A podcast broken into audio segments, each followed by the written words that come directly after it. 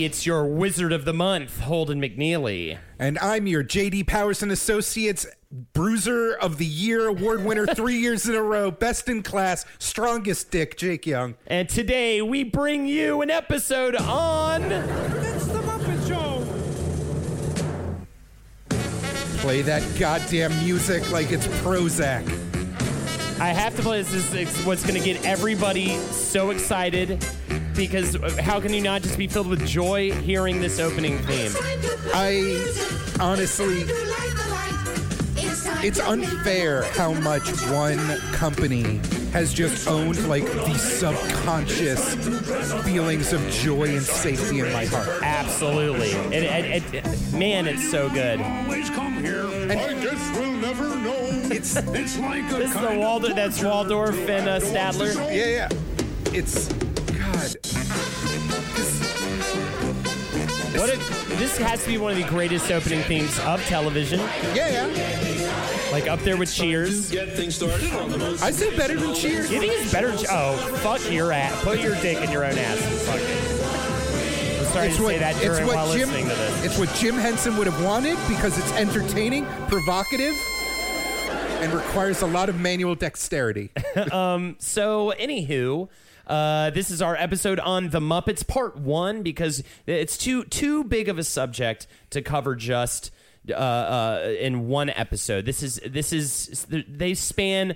So they're still popular. I mean, they're still a big deal, and and this story starts back in you know what the '60s. Oh yeah. no, the fi- it's. I mean, it starts in the fifties. It starts in the 40s It is Mm-hmm. uh, the the story of the Muppets is this like uh, we have this awful habit of starting a topic and then realizing we have to explain the Yes. history of everything. I literally had five pages of notes and I hadn't even started covering the films yet. And I that's immediately when I furiously texted you, can we please make this a two-parter because it's too much shit. And I also want to say this episode's brought to you by Yoram Shipper. This is our first $50 patron tier uh, episode request. If you're at that tier, you get to actually request a specific episode uh, for the show. And it was such a wonderful one. He did also request the Snorks, and we will be covering that eventually. But we wanted to do uh, the Muppets here. And his promotion is actually a different. $50 patron tier promotion uh, request as well. He, what a cool guy. He said, Hey, why don't you promote the kid tested, mother approved podcast. Now that's from our buddy Ruben, uh, he, who is another patron, uh, fifty dollar patron tier. So I just want to talk about this really quick before we get into this episode. Kid Tested Mother Approved is a podcast in which a movie lover, twenty seven, and his mom, older than twenty seven, pick a theme for the week and then give each other a movie to watch based on that theme. Want to hear an adult man have a breakdown while trying to understand the universe where Pixar's Cars takes place? Curious about what a preschool teacher, thirty years of thirty years, thinks about the Big Lebowski? Spoiler alert, it has too many F words and doesn't make sense.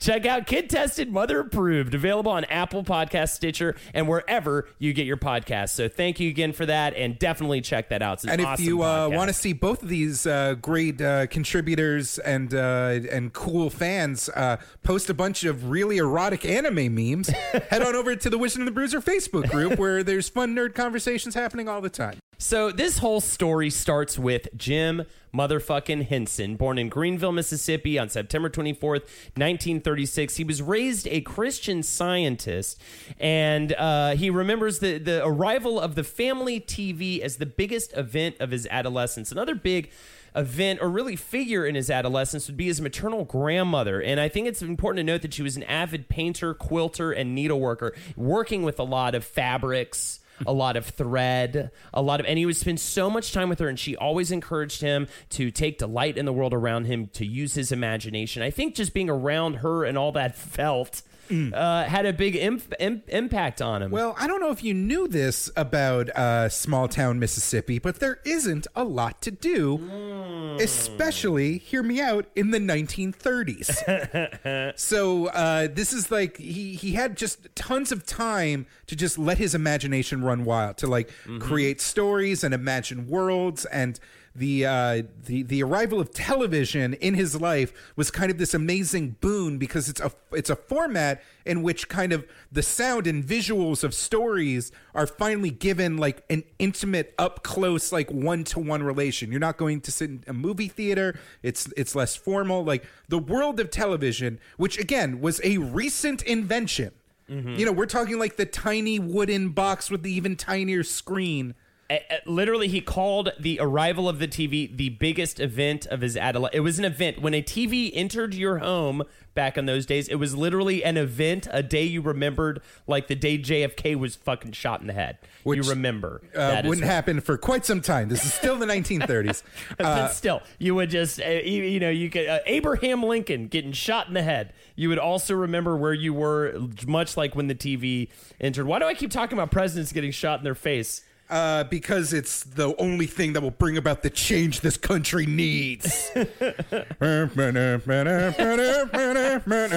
he was I'm sorry. on that television and over the radio, he was inspired by different puppeteers and ventriloquists and whatnot. Uh, Edgar Bergen is one, who is actually the father of actress Candice Bergen, Who I would think is- later appear on Saturday Night Live with him and also be a guest on the Muppet Show. That's amazing. I didn't even re- I didn't even put that together. That's amazing. He appeared uh, with his first puppet, Charlie McCarthy, who wore a top hat and monocle. It's probably it's probably actually a puppet you would recognize if you saw a picture of it on the Chase and Sanborn Hour. It was very vaudevillian, very shticky, and I think again that comes into play with the Muppet Show later. Another puppeteer was Burr Tillstrom. He was a Chicagoan who did puppetry on the Kukla, Fran, and Ollie show. Widely Have you regarded to seen be clips the of the. Kukla, Fran, and Ollie show?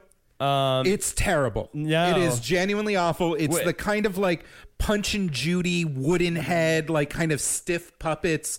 And like they wouldn't even it was literally like the little puppet theater that you remember from like bad arts festivals and like even worse children's birthday parties. and what's hilarious is uh, but just film. They would just stick a camera in front of the same rinky dink little set. What's hilarious that you say that because it was actually considered to as being one of the first children's shows that would appeal to both children and adults, which is kind of like when people say, "Oh, Flintstones is actually a primetime show for adults," Yeah. and you're like, "What?" you go like rewatch Flintstones, like does not seem that way. Um, it was largely improvised. Um, it was very playful, you know, very crappy, like Jake said. And then also Bill and Cora Baird, a husband and wife team who performed different, uh, the famous puppetry sequence, uh, The Lonely Goat Herd in the film version of The Sound of Music, also known for the Charlemagne the Lion puppet. They did puppets for Dark Shadows. Um, and they wrote, he, uh, he, uh, they wrote the, a book called The Art of the Puppet in 1965. So these were very prolific entertainers. So this is kind of an interesting angle that I got from Jim Henson's life when uh, reading interviews and watching video footage of him is that he claims that being a puppeteer was not a great calling for him. That um, what had happened was is that he was enamored with television. TV first and foremost was his greatest love. And now it's just an entry point for him. So uh, his family um, ups and moves from Mississippi to the uh, Washington D.C. Maryland area, and he uh, his family gets an even better TV. And as a young kid, like barely in high school, he uh, sees an ad. Which is like an open call for puppeteers for a local TV station in the area to do like a children's like fun hour where the kids were the puppeteers and the kids made the content. And uh, if I, I think I It was the junior morning show. Yes, and that's exactly is it. while he's at Northwestern High School. Uh, it was a Saturday morning children's show, and then uh, It got shut down, uh-huh. unfortunately, Mm-hmm. due to the fact that um, it was a the professional puppets- television show. The puppets were scaring the children. The no, they were were hired. You can't just you can't just hire random children to make a TV show. Apparently, one of the puppets was haunted, and, and it started coming on TV. They don't know how this was happening, but the puppet would appear on various children's televisions No, at the- certain points in the evening the and real frighten them. the real scary puppet was the United States labor laws. but uh, that but that but puppeteering is the way he got his first taste of working on television. Mm. And that's kind of uh, what made Jim Henson uh, kind of a revolutionary is that while other people at the time were puppeteers that just happened to even even uh, even kind of like me how like when um the first thing i ever did was just be incredibly disgusting on a microphone Mm-hmm. and here i am you are a you are a decent human being, and we are all lucky to have you. it was also uh, another reason why he got uh, uh, let go is because he created a puppet called Pippin the Suck My Own Dick puppet. Which That I is think a was, lie. uh, That is I not- think is another reason No, why. uh, highly inspired by um, the Sound of Music. What is what is up you? What is we're up? we're recording this in my apartment. First of all, You're too I feel way looser. I feel way more ronde. Uh, did you see? Did you look up what his first puppet was officially? No. It was Pierre the French Rat, and it was a, it was a fuzzy rat. It barely looked like a rat. Most Okay. of the things he makes didn't look like the thing. The rats are, I mean, if you want to jump ahead to next week's episode, and uh, especially in a Christmas story, but really in so many of the different iterations of the Muppets, the rats are some of my favorite. this is characters. as far away Rizzo from the rat. Rizzo that you can possibly get. Okay. Uh, but a thing you have to understand at the time is that television is still an early medium. Uh, he was raised by it. He was one of the first generation of emerging talents that actually grew up with TV as a medium in his like formative years. Whereas other people are like, I don't know, fuck it, put on like an old Catskill comedian and like dance around. Like people didn't quite know what to do with the medium yet. Right. While Jim Henson was like uh, throughout his entire life experimenting and expanding specifically with what could be done within a television show. Well, also, you know, you mentioned it earlier with the with the way you described the puppets on Kukla Fran and Ollie's show. Like most of the puppets were all wooden and very different looking and feeling, and and he really actually came in with that felt, with that you know, with those fabrics, and and really kind of changed the game when it came to constructing actual puppets. He actually learned that when he went to University of Maryland co- uh, at College Park. He graduated with a BS in home ec, and uh, which I think is hila- amazing and hilarious, and like the cutest, most perfect thing for Jim Henson to graduate from college with. Well, that But was the thing. He he Yeah. learned a lot. Like he took a puppeteering class while he was there, but also through doing home ec, he learned a lot about sewing and creating different, you know, creating Mm-hmm. Crafts. different crafts and things. He got really crafty while in college. he was still doing side gigs for local television as a puppeteer as well. Mm-hmm. So in his own puppet class, surrounded by women, he became like the we all maybe you were that guy in theater, just like Probably. the lanky, sensitive art kid that like all the girls swooned over because like you still had a heart, but you weren't you weren't confirmed gay yet. right. Um, and so he uh, met a sultry older lady. Oh yeah. He's this What's young her upstart. name? This uh, Jane Nebel. She's probably unimportant to the story, right? She's definitely one of the most key figures in his life. Uh, yeah, Jane she Nebel. meets Jane Nebel at the University of Maryland. She becomes his assistant. Mm-hmm. Uh, and um, during this time, WRC TV asked uh, Jane and Jim to uh, create a little five-minute puppet show for them. Uh, and what it's called, they call it Sam and Friends. now, it's- if you look at Sam and Friends, it's still like a very proto Muppet kind of deal. Uh, like some of the characters don't quite have like the house style that we know and love. Hey, let's hey, let's hear a little bit of it from our fir- right? Should Oh, you have a li- clip of it? Yeah, yeah. You- Okay. You're staring at it. Oh yeah, so I am. So I am.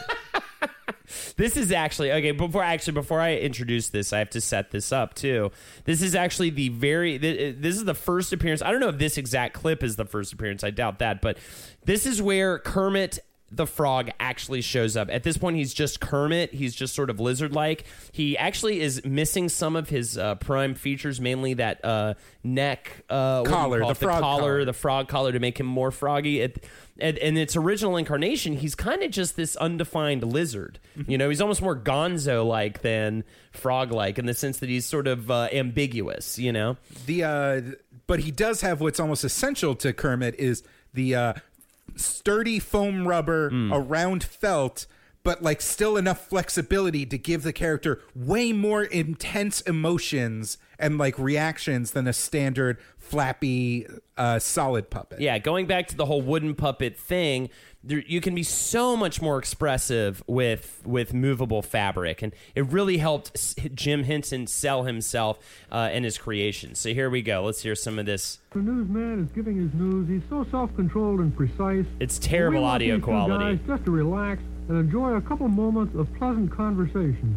Here first we have. Chet Huntley, NBC News, New York. And this is another puppet. Yes, puppet. indeed, but let's not be quite so formal. Why don't you just call me Kermit, and I'll call you. Uh, uh, well, what would you like me to call you? Chet Huntley, Oh, okay, Chet Huntley. That's actually not bad. Uh, a By the way, that actually got a laugh out of us, and that is from what 1961 in black and white is one of his first bits, probably. uh, a huge part of like a lot of Jim Henson's early humor is like playing off of a square character of some kind. Uh, this is you know this is still the late fifties, early sixties when they're doing uh, this early Jim Henson work with uh, Jane Nebel, not quite Henson yet, Not quite. but uh, it has this kind of like beatnik, kind of free floating, jazzy kind of deal. A lot of time, you know, these episodes that they're making are only like five minutes long, so sometimes they'll just launch into like a weird karaoke lip sync music video A lot of it was them singing over stuff. It was taped and aired twice daily as a local series uh, from 1955 to 1961. Sam is a bald headed human puppet with wide eyes, large ears, and a big nose. And his many friends, not, not only was it Kermit, but also Yorick. I love this one. Harry the hipster to go with your like freewheeling jazz kind of Professor Madcliffe, Chicken Liver. Um, uh, yeah. And, and, and, Think they- of it as like a proto Adult Swim. Like you, like there's no like. ha- if- you watch like an episode Mm-hmm. of Aqua Teen Hunger Force now, like it won't make you laugh the same way because it wasn't. It, now it's not as subversive as it used to be. Right. But it had this kind of like there are no rules. They're speaking like the language of young people, and even though now they don't hit quite as hard, this is like completely revolutionary. And uh, they're building the Muppet style of puppet, which uh, have you heard? Did you look up the Magic Triangle? no. So basically, while other puppets were about like fanciful like colors or based on like, you know, uh, ventriloquism or, you know, all these different considerations that were made exclusively for like live stage, the Muppets were built for television. And if you look at the way that Kermit the Frog is handled, if you look at the way the other puppets are handled, they play directly to the camera. Uh, a term I've heard used it. I, I don't know if you know this. I do a little bit of puppetry for dorkly.com. I was completely unaware. I plug it every show. I, I've never seen it. I I have no idea. by having the eyes, the the way the eyes are positioned, and the pupils and the nose and the mouth are all positioned to look down the camera as if the uh, characters are looking at the viewer. Everything is shot so that the uh, puppeteers are completely out of view. And the the puppet and the frame of the television becomes the frame of the puppet stage. So that it doesn't feel like you're looking at like some people shuffling behind a wooden box. Right. It feels like you're looking into an alternate world. And these are seemingly simple ideas that it was up to Jim and Jane and the other people that he brings on to uh, actually innovate and make work. And uh, so while Jim Henson wasn't necessarily a, a puppeteer from birth, he kind of like stumbled into it. Uh, he ends up becoming part of the puppet community. And uh, year after year, he'll go to the Puppeteers of America conference and there he'll meet new and exciting talent. So it's it becomes this weird thing, uh, like Jerry Juhl. Yes, Jerry Juhl, prominent figure that comes into play around this time. Uh, Jerry Juhl ends up stepping in for Jane at, at a point um, while while making the uh, Sam and Friends show. There's also Bob Payne is another guy who stepped in for Jim Henson actually because um, I don't know we're, we're probably about to get to his hiatus in Europe and his kind of big sort of he, where he kind of finds himself and gets inspired. Uh, but but yeah, you were saying. Oh, so uh, like Jim is building this mini like you know he's getting great numbers on his local television uh, network. He's getting uh, booked onto uh, individual late night variety shows with his freewheeling new act. Um, he's getting uh, inter- he's getting national uh, advertisements from uh, basically just coffee makers. So okay, before before we get into all that, I will say this: there was a moment while working on Sam and Friends that he actually uh, he didn't feel like puppeteering was actually like something he could really do. You know, again, like you mentioned, it's just something he kind of fell into. He started making stuff for children's shows. He didn't actually think that he could necessarily have a future in it. So he takes a hiatus. He has somebody step in for him, Bob Payne, who ends up working on the Muppet Show later on. Uh, and he goes to Europe alone, and he meets puppeteers from all over Europe. And if if you remember um, or, or know anything about like kind of puppeteering in general, out there it's considered this like great art form. It's treated with a lot of respect. People really take the craft very seriously.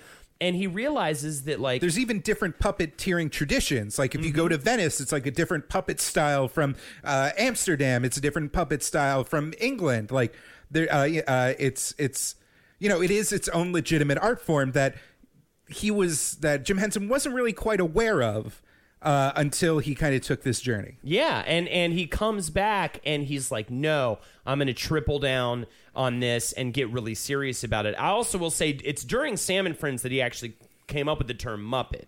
That he does claim that it was actually a word that he coined. Um, that it was created as an al- amalgamation of the words marionette and puppet. That is disputed. Didn't know that is disputed. That is, people say that's it, but in other interviews, Jim Henson has denied it, and he just wanted to make sure that, like, because you know, you name he had a word for his brand of yeah of, of puppets. puppets, yeah. Totally. Well, either way, And if you get into the modern rights of it, it gets insane because like the if the Jim Henson Company makes a puppet, it is a Muppet character. It is a Muppet, but Disney owns the rights to the Muppets. Yes. the individual characters, and so it's like what is and isn't. And uh, and for example, set the puppets on the Muppets on Sesame Street are like.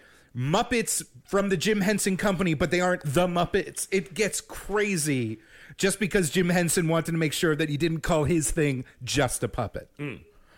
So now we get to the phase you were just briefly describing, and that would be uh, appearing on. Uh, he takes Kermit onto the Ed Sullivan Show, the Steve Allen Show, the Jack Paar program. Rolf actually makes uh, his big foray onto the onto the TV sets. Uh, Rolf the dog, right? Correct. The right. piano playing dog. lovable piano playing dog. He becomes the first Muppet with a regular spot on network television on Jimmy Dean on the Jimmy Dean show as Jimmy Dean's sidekick. He's on like Yes, the every sausage episode. guy. Yes, the sausage guy. He was on like every single episode. and Um, in a line of uh, very popular Purina dog commercial, dog food commercials. Apparently, he was so popular that he immediately just started getting like hundreds of fan letters every single week. Like the moment he started appearing. I mean, he was the Urk, you know, the Urkel, the Alf, the the novelty character, Mm-hmm. combined with the fact that he just has an incredibly sharp, funny uh, sense of humor that, like, you know, he would work with the writers, but his ad libs would get like even bigger laughs than the sketches they were doing. Now, is that a lot of Jerry Juhl? Um, Jerry Juhl, I know, was the prominent. He was one of the head writers on the Muppet Show, and I was trying to kind of get. I was trying to dig a little deeper into the actual writers and the roles they had because I think the joke writing on the Muppet Show is some of the most phenomenal variety show comedy writing Uh, you know you can find. You know, Yeah, it's uh, Jerry Juhl was a he, especially for the years of the Muppet Show and during the major Muppet movies. He was absolutely uh, Major Muppet movies. Say that five times. major fast. Muppet movies. He was absolutely there. I'm not sure exactly how it fits in with the Rolf character, but he was working on uh, the Sam and Friends show. This is during a chunk of time from the uh, 50s to the 60s that like we're muddying the waters a little. But uh, he was he would uh, so Jim Henson was making. Uh, the Sam and Friends show, which was like this avant-garde thing, he was doing like these uh, really like cool uh, beatnik hippie like television experiments uh, And then, of course, like every single uh, person starting out, I feel like that we ever cover ever, he was doing commercial work. but not just like a little bit of commercial work. Uh, yeah. it was, and it's such a specific niche too. Jim Henson was all about six second long coffee. Com- he was the original Vine star. He was the original Ernest. He was. yeah. uh, you, you, uh, so it was. we a have lo- a we have a few of them now, but uh, this yeah, was this saying- was the Wilkins coffee commercials that are Mm-hmm. very famous. Uh, it usually involves a Kermit type character and a stout triangular character who is doubtful of the coffee brand and then gets violent come up. kind of a gruff monster, almost Yeah. like pre cookie monstery. yeah. This machine tells if you're a good guy or a bad guy. How? All good guys drink Wilkins instant coffee. Oh, and then he And gets, he gets beat up. hammered by it. There were hundreds of these ads made. It's your present from Mr. Wilkins. But I don't drink Wilkins instant coffee. I know. And he then just it- wanted to be remembered. Hops out and bonks him on the head, and the it's just a president. lot of violent deaths. But here's the weird part: is other coffee brands saw these ads and demanded that Jim Henson do the same, like do the same deal, but for them, because again, this is this is a simpler time where every television station had unique programming every radio station had unique programming and even local supermarket and food brands had their own region. So this is for red diamond coffee which was from an entirely different part of the country but it's the exact same ad. Red Diamond makes good coffee. Oop, better coffee. Oh, Red Diamond makes the best coffee. He was getting beat with a baseball bat, Hundreds which is very. vi- By the way, this is quite violent, and violence you can get away with because it's puppets or Muppets in this case. And also, I'd like to add to that. I don't know how accurate this is because this seems pretty bananas to me. But from what I was reading, it was sort of inferred that up until this time, advertisers were always trying to make a hard sell in their advertisements and that's kind of generally what they did Yeah. and this was actually the first instance of just using pure comedy to sell something uh, and and not being like you need to drink all housewives agree that you need you know what i'm saying like it, too many 1950s coffee commercials have an undertone of domestic abuse Yes, it's absolutely. unfortunate And uh, let's just take out coffee and just say of commercials in the day. But yeah, so apparently Jim Henson was also a pioneer in in uh, uh, the evolution of advertisements, and uh, without him, we wouldn't have the the talking frogs for Budweiser or um, any of those other stupid but or Old Spice guy. we wouldn't have any of that shit without Jim Henson. another again because you we want you know the the the fact of the Muppets is even though Jim Henson was like the the icon in the middle, he brought together all of these individual artists uh, in a way that like no other person could have. So another talent that he brings in is uh, Don Sahlin. Who is a uh, mustachioed puppet maker who kind of officially codifies the House Muppet style. Um, he kind of like nails down the googly eyes, the felt, the the framing, and he even masters uh, what is now known as the Henson stitch, which is a way of sewing felt together to hide the seams. So that like very nice round geometric shape that we associate with the Muppets was done by Don Sahlin. He uh, physically sewed the first Rolf puppets along with a lot of other early Muppets. Um, that we so he worked with them for decades. And in 1963, they, around this time, they moved to New York City to really go for it. Jane ends up quitting performing to raise her children, and in her place, Henson hires a guy named Frank Oz to replace her. Oh, Frank Oznowicz. Yes, Fra- is that really his full name? Yes, Frank That's Oznowicz. Uh, during one of the early uh, late night appearances, uh, wh- I forget which. I want to say Ed Sullivan, but it could have been any of these like esteemed late night hosts. Mispronounces his name and just says like Frank Oz and just like mumbles.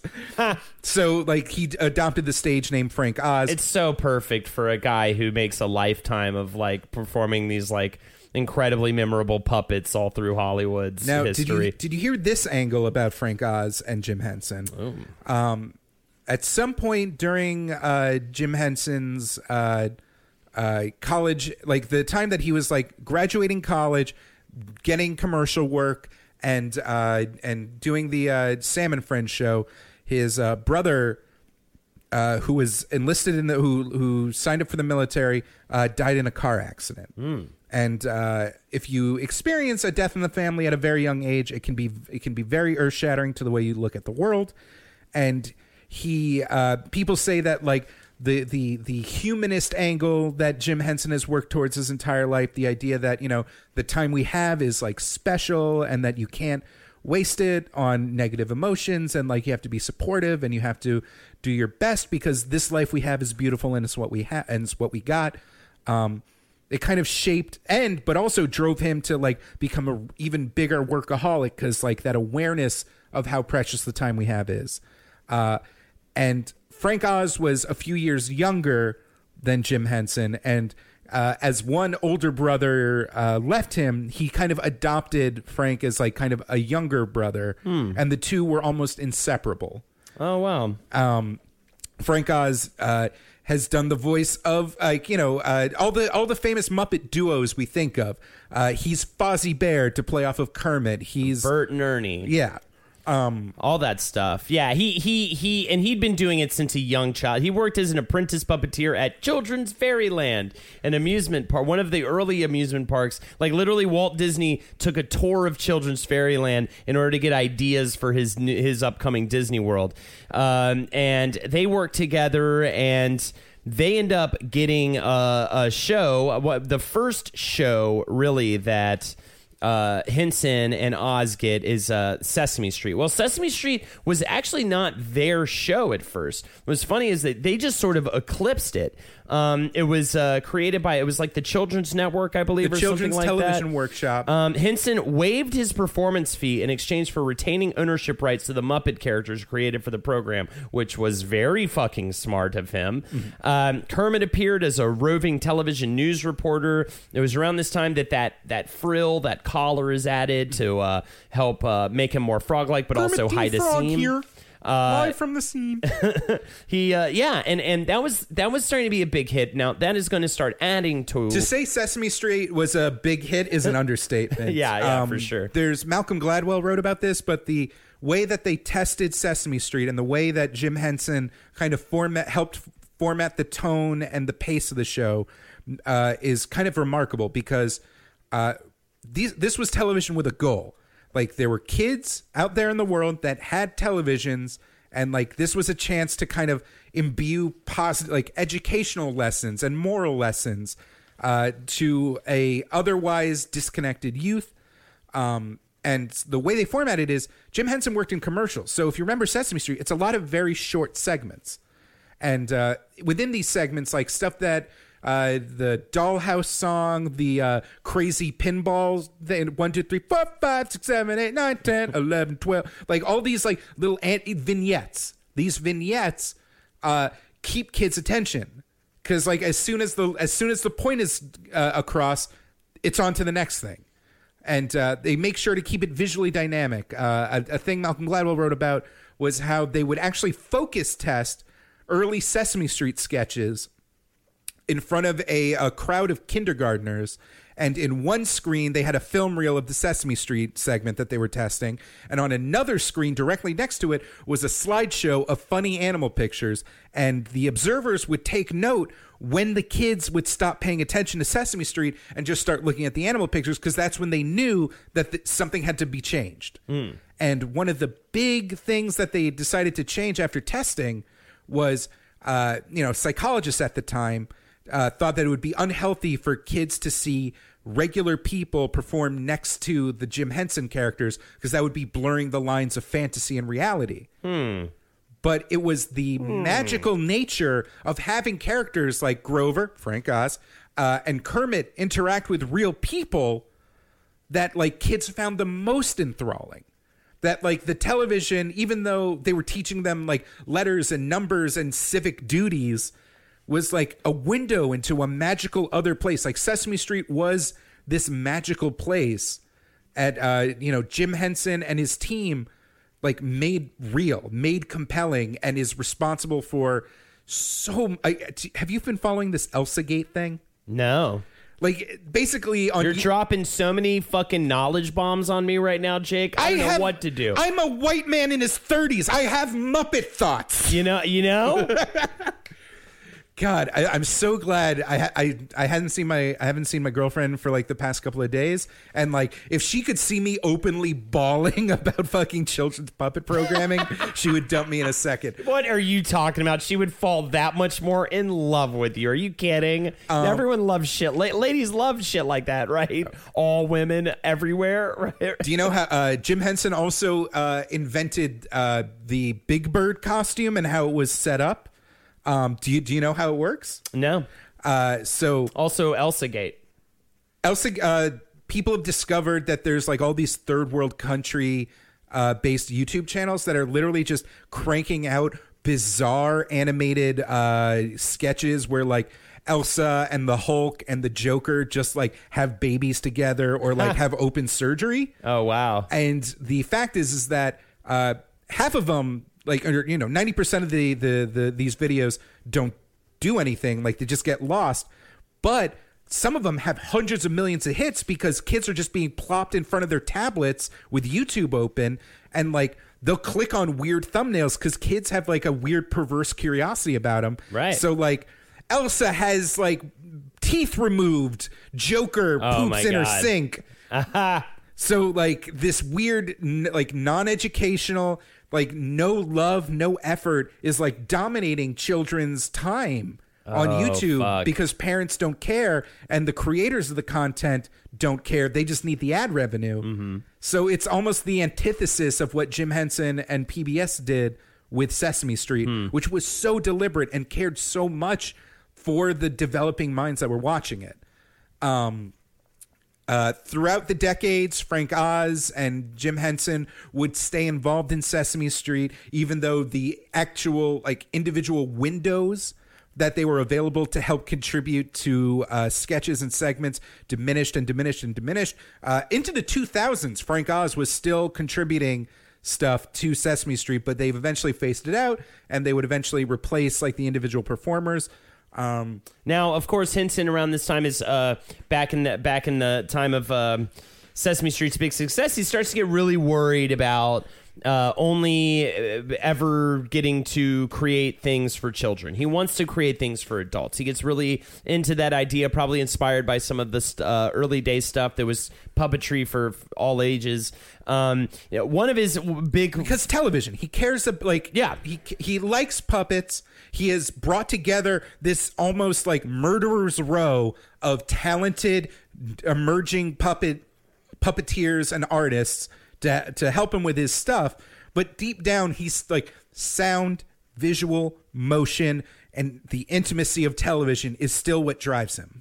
So he his first kind of step foray into the adult audience um attempt is a bit of a misstep and that would be with his uh, early the early saturday night live now i didn't even know about this until like the saturday night live like box season Yeah. season one like dvd set came out and i was like let's watch this stuff and you watch the early snl with the world has- of gorch it has no idea what it wants to be. SNL has short films in it. It's got people just kind of getting up there and just kind of like freeform talking.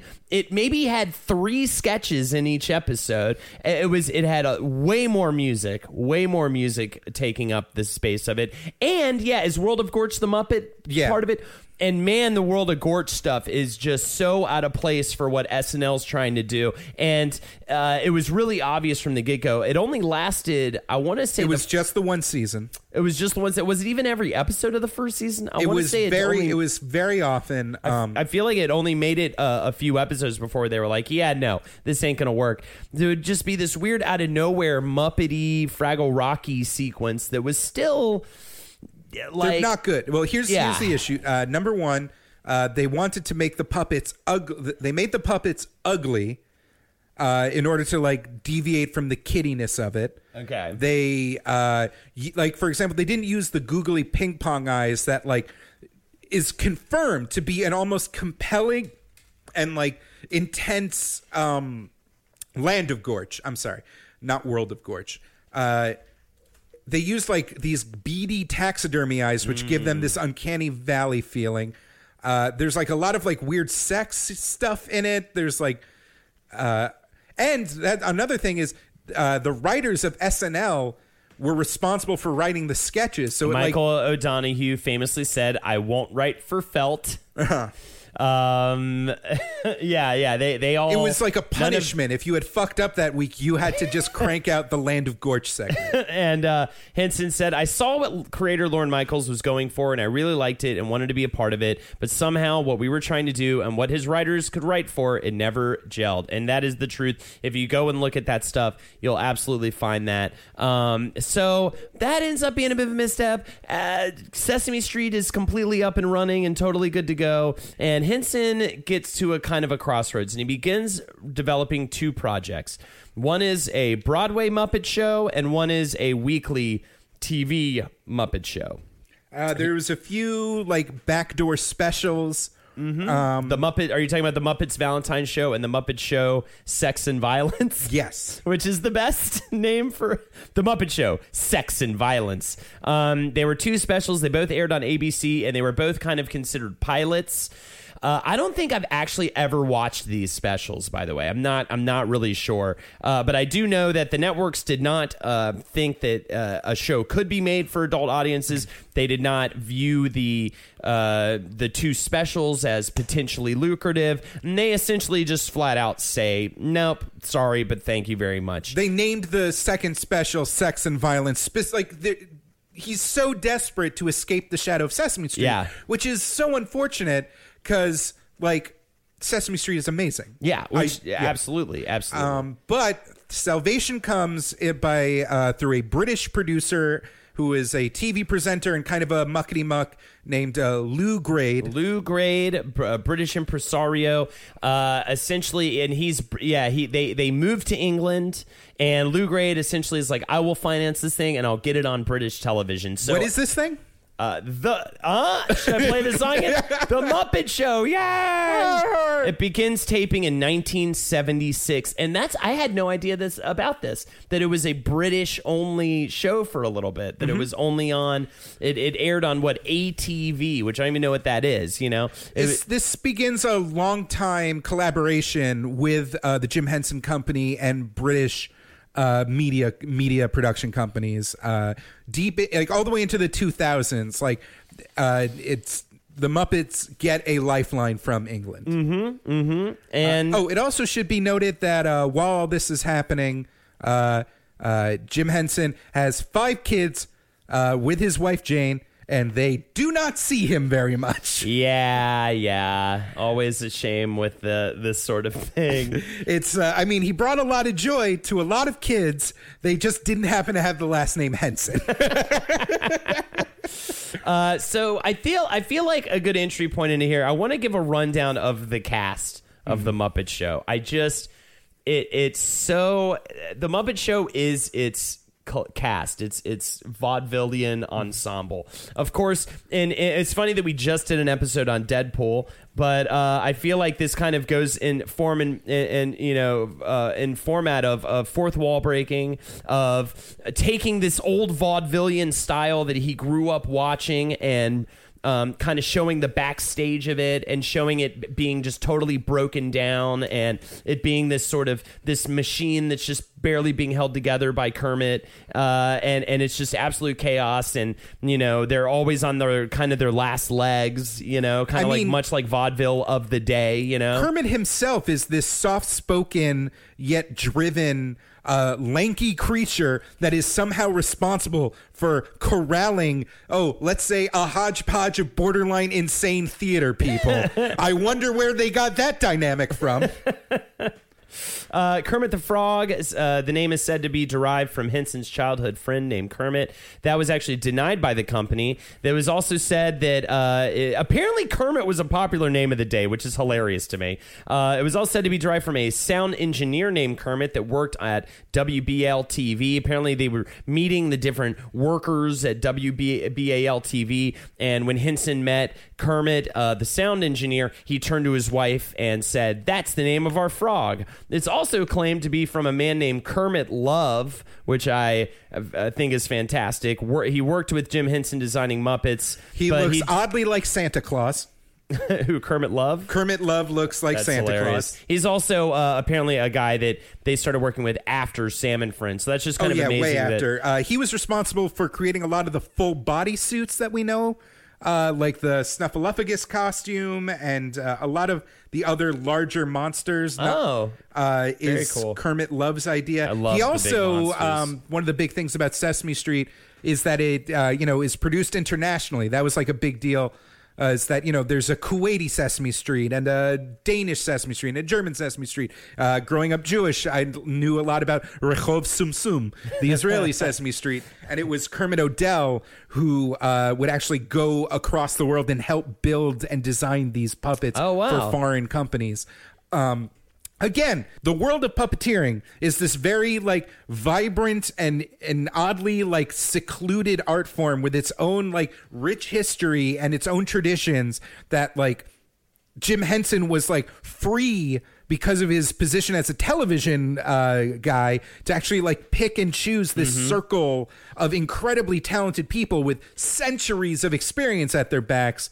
So it, it yeah, it's I I'm so rambly because I've just spent a week crying because Jim Henson was so fucking cool and the Muppets were so fucking good. Now, Brian Henson described uh, his father's performance as Kermit as coming out of his own personality. It was a wry intelligence, a little bit of naughtiness, but Kermit, al- Kermit always loved everyone around and also loved a good prank. Uh, he uh, apparently uh, so a little bio for Kermit. He was born in Leland, Mississippi, alongside approximately two thousand three hundred fifty-three siblings. Yeah, frogs are weird like that. And um, Jim Henson once claimed that Kermit's job on The Muppet Show was much like his own, trying to get a bunch of crazies to actually get the job done. So, yeah, your analogy is quite correct. Frank Oz plays Miss Piggy. Uh, according to an uh, interview, um, she grew up in a small town in Iowa. Her father died when she was young, and her mother wasn't that nice to her. She had to enter beauty contests to survive, as many single women do. She has a lot of vulnerability, which she has to hide because of her need to be a superstar. Now, that's just a testament to Frank Oz's process, right? He created like a true uh, dr- dramatic, serious bio for Miss Piggy. And I think that that's why Miss Piggy comes across cartoonish and at the same time with this big heart and this realism that really really s- uh, connects you to the character. Fun Miss Piggy story. Mm-hmm. Uh, the uh, the famous! Uh-huh. karate chop was an ad lib uh, in Miss Piggy's first uh, sketch on the Muppet Show, and the script originally called for just a light like "How dare you!" slap.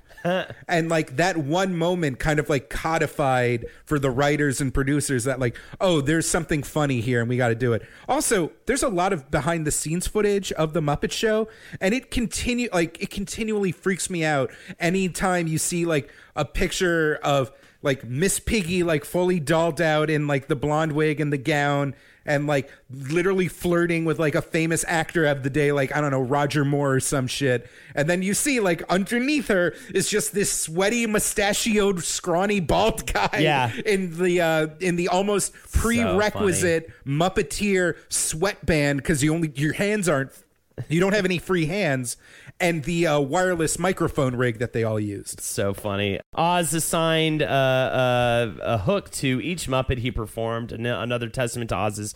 I like this, by the way. I think that that's important. Assigning a hook to every character you create or perform as, I think, is a really interesting idea. Uh, Miss Piggy's hook for for Oz was a truck driver wanting to be a woman. which I think is an amazing phrase and made me really think about the character. He also stated that while so many other, he, he's he essentially said, while Fozzie the Bear is a two dimensional character and animal has no dimensions, Miss Piggy is one of the few Muppet characters to be fully realized in three dimensions. Now, Um, what is some of your favorite Muppet Show sketches? um. Well, I have I have a list of of different uh, reoccurring s- sketches that I absolutely loved. I mean, first of all, let's just play it right now. Swedish Chef is just gonna go down as one of my absolute favorites as a kid. The now it's real hands. But the way the Muppets work is for these two-handed puppets, there has to be one puppeteer operating the mouth Right. and one hand, and then a second puppeteer operating the spare hand. Right. So Frank Oz and Jim Henson would be doing this character at the same time. And to create the comedy, like Frank Oz would do stuff with the free hand to literally throw Jim Henson off his game, creating this like complete air of actual chaos. Like the the the way that the Swedish chef lets things get out of control is like actually Jim Henson going like, "What the fuck is happening?" It's so good. I always the uh, the definitely the chef was one of my earliest memories as a kid. Um, uh, would have to definitely be the uh, they did a stop. Hey, what's that sound? Everybody, Everybody look. look But it was all these. Uh, it was like. Uh, I think it was like gophers or something. They're hiding from hunters, and every now and again they'd have to duck. They would like sing the chorus, and then they duck, and a hunter with a shotgun would would run by. And I just like as a kid loved that. I had never heard the song before, and I it- you know it's kind of interesting because that song's actually about like fucking what like Vietnam or something. It's a little bit about Vietnam. so you know watch seeing it but just loving that um Mahna Mahna is a big one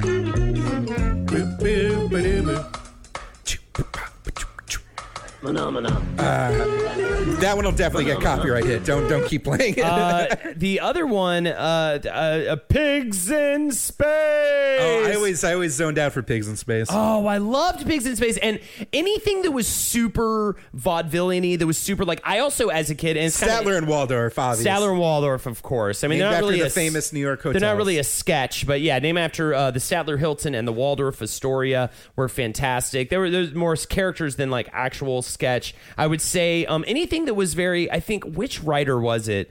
Hold on, I have the writers here.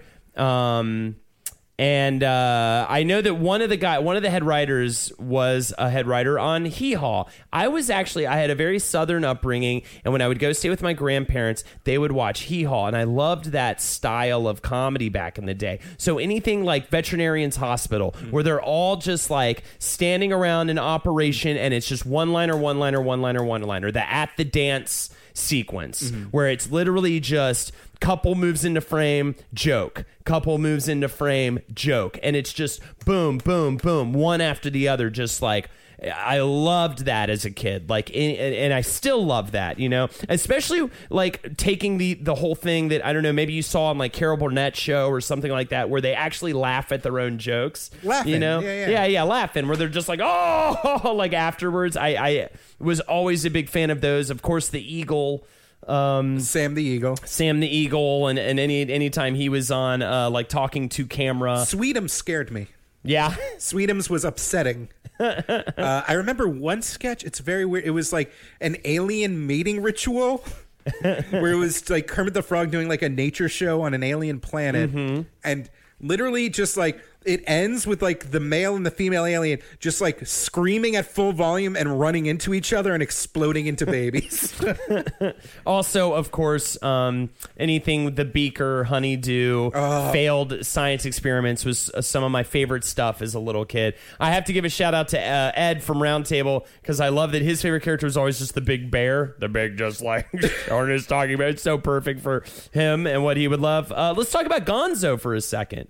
Uh, Gonzo. Uh, uh, a prototype type of him appeared in the great Notorious chicken fucker. yeah, exactly. Also, uh, nobody. I love that he, no, everyone else like portrays a certain animal. Fozzie the bear, Kermit the frog, and Gonzo is literally referred to as a whatever, like as a running gag. He they don't know what he is, um, but he yes, he's in love with uh, what's her name, which Camilla the chicken.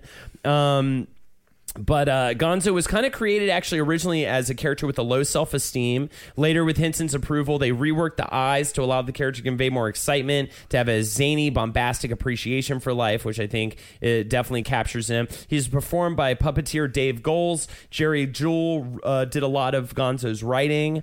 And um, it's funny because uh, his first appearance, The Great Santa Claus Switch, he was uh, appeared as a generic gruff bad guy, and it's kind of interesting how these characters can kind of evolve and change as life goes on. Of course, Gonzo does a lot of stuff with Rizzo the Rat, um, Fozzie the Bear. That was another Frank Oz, as you referred to uh, earlier. Uh, he was named after Al Fuzzy, the uh, mascot of the Alpha.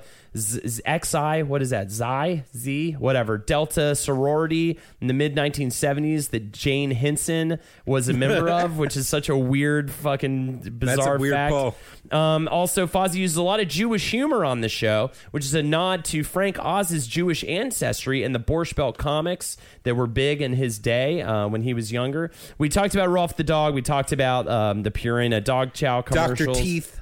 Um, yes, the band, Dr. Teeth and the Electric Mayhem. So, Dr. Teeth, of course, based on the New Orleans musician Dr. John. If you didn't know that or you don't know who Dr. John is, listen to some Dr. John. Um, Jim Henson once said that Dr. Teeth was one of the most difficult characters to play due to the harshness of the character's voice. You've got Animal. It's been speculated what Animal is based off, what drummer he's based off of. Keith of. Moon, it has to be. They say Keith Moon. They say John Bonham. Bonham. Some say uh, Levon Helm. Um, Having lived with a drummer, I have to say they're all fucking psycho. Exactly, they're all animal. Um, uh, it was his drumming was actually performed by British jazz and big band drummer Ronnie Verrell. What? Yeah. Shut the fuck Yeah. up, British big band drummer Ronnie Verrell is and, up in this and bullshit. jazz. He also did, uh, Floyd Pepper, of course, referring to uh, the album Sergeant Pepper's Lonely Hearts Club Band, as well as the band Pink Floyd. Uh, you've got Janice, who is clearly like uh, uh, Joni Mitchell, sort of, but also Janice, prob- most likely named after what Janis Joplin. Um, Zoot. Na- uh, named derived from the sax player Zoot Sims, um, designed to look Is he like the guy with the blue hair? yeah, he's the saxophonist. Yeah, yeah. He's des- he's uh, designed to look like Latin jazz artist Gato Barbieri, I, uh, who I was not familiar If with. I was a cool person in the 70s, I bet I'd know who that was. and who can forget Pepe the King Prawn? He's not in the band. I just had to bring him up. I, I mean, I wrote down a bunch of different like na- different um, I thi- creations. Did, Pe- did Pepe come later? I don't know. uh, I don't know. I think no, no, no. I think he was he wasn't back in the day. I don't, I'm not sure. Uh, and uh, the the guest stars that appeared were phenomenal. Definitely go back and watch the Steve Martin episode. It's fantastic. Don Knotts, Dom DeLuise, John Denver, Earth Ethel Merman, Elton John, Diana Ross, Mark Hamill. And uh, Linda Ronstadt, just Rodstadt, just to name. Uh, no, I said it right, Ronstadt, just to name a few of the big names. I mean, they got like exceptionally big names uh, to appear on the show. Especially because the show was on the air for five seasons, I think. Yeah, it wasn't even that crazy long, but it's Uh, so it was- memorable. It was, building and building and building. Like by season five, it was one of the. It was a certifiable hit. now, did you have any favorite sketches we hadn't mentioned yet, or favorite characters or anything? Who was your favorite character? Would you say? I think my brothers would be Animal. I think for me personally, when I was a young kid, it was the Swedish Chef. But I think that's kind of changed over time, and I'd maybe have to go with. Um, I didn't even mention Scooter. Uh, I wouldn't go with Scooter necessarily, though. Probably Fozzie, having now tried to be a comic for so Yeah, long. yeah, that makes like I probably sense. relate to Fozzie the most at this point, um, uh, and his sort of failed comedy stylings. God, I didn't even realize it, but the Muppet Show had set me up for a lifetime of bombing. well, he had there was like a children's video too that was uh, that came out. It was called like "Be as Funny as Fozzie the Bear" or something like that, and it was actually like a how early how to uh, for comedy for doing stand up um, that was hosted by Fozzie the Bear, which is hilarious. Uh, I do want to mention some of the names we have here. Of course, we've already mentioned Jim Henson and Frank Oz, but also Jerry Nelson, who played the Count, and Snuffleupagus, uh, but also played Sergeant Floyd Pepper and a bunch of side characters in The Muppet Show. Richard Hunt, another big uh, puppeteer. The He- Scooter guy? He did Scooter, he did Janice, he did Statler. Dave Goelz, I believe is his name. He was a big puppet builder. This kind of this guy was kind of interesting. He started as a puppet builder. He was just making puppets, and then they kind of threw him in at to play Gonzo. And he literally is one of those guys who was just like. I had no idea what I was doing. I somehow just kind of had a knack for it, and like I would, I would just have to be like all of a sudden I was like this dude in the basement making puppets and all of a sudden I'm standing next to these like huge stars of the day being like oh man what the fuck am I gonna do and then he finally ended up switching over to just performing full time but he actually created um, or, or performed as Gonzo and made that character incredibly popular The trick to be a good Muppeteer is to make sure uh, you have a screen available so you know exactly how the puppet is looking down the barrel of the camera. Uh, a lot of people will like flap their mouths up and down while they're like manipulating a puppet, but a Muppet specifically, you have to like almost like flick each word out. Like uh, the like a Muppet doesn't like say something; it like bursts with the words. Uh, another thing is to uh, kind of like never turn your head, just kind of like cheat the head a little bit to the side mm. so that the again the eyes are always like focusing hmm. on the screen. Hmm. It's all these subtle like visual cues that like keep your eyes transfixed. It's it's something like it's something really basic in hum in the human mind where like a puppet is just an inanimate thing, but we're so trained to like respect eye contact that like a muppet looking down the camera is a living creature. I can't believe you didn't like pigs in space. What what plant like are you just heartless and cold? Do you do you just like I think I think they got. do a you li- not have any blood in your vi- like how did I, just don't wasn't. I was young. I wasn't familiar enough with the genre pastiche that to like really to hold my attention. shit was so funny, man. Mm.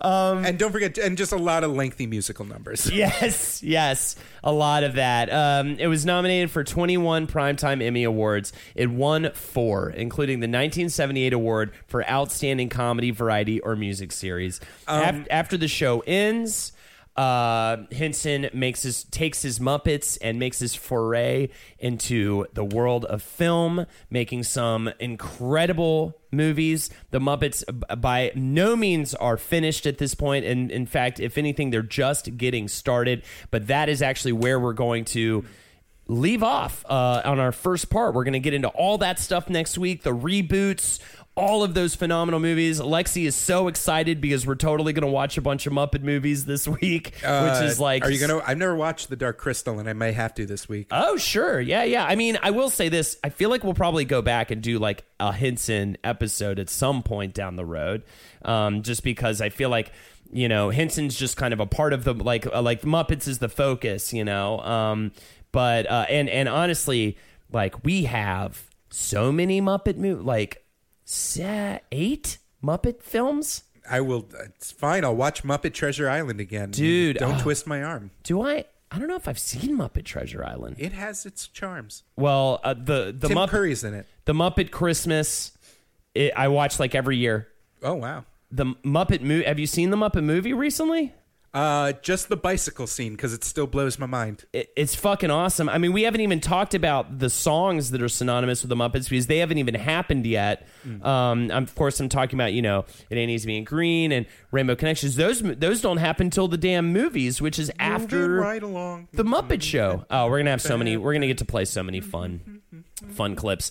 Um, and of course the newer movies, which were pretty fucking. I mean, especially the first big reboot movie. the the Disney, yeah, the first Disney Muppet movie, like um, fucking against loved it. all odds. I actually loved it, dude. I saw in the theater. I like cried. Ugh. There's gonna be a lot of crying next week. Yeah, there's going to be some crying next week too. Sorry, y'all. That's totally going to happen. So, anyways, uh, thank you so much, and um, thanks again. Fucking don't have the spreadsheet open, but I'm going to go on a limb here and say Yoram, even though I suck ass at names. But thank you so much for uh, requesting this episode topic. This is phenomenal, so good. We had to make it a two parter. So, uh, uh, and uh, Check- yeah, yeah. Check out the Patreon. Uh, Patreon.com forward slash wizard. Whizbrew. Oh yeah, patreon.com forward slash whizbrew um, to check uh, if you want to get in on that. We also do uh, weekly polls to pick episode topics, stuff like that. You can and get a you get a t-shirt, bonus you can get bonus content. every week. Mm-hmm. If you've ever stopped listening to our show and been like, "Damn, I want to hear more groaning and screeching," you're covered. there it is. There you go. So um yeah, and follow me on twitch.tv forward slash holdnadersho. Uh, follow me on Twitter at best Jake Young. Uh, s- go go to YouTube, find my goddamn puppet video, give it a click. Please, he fr- he literally texts me about it every five minutes. He really is very desperate for these. It's views. a puppet themed episode. If not now, when? uh, all right, everybody. Thank you much, and have a good night.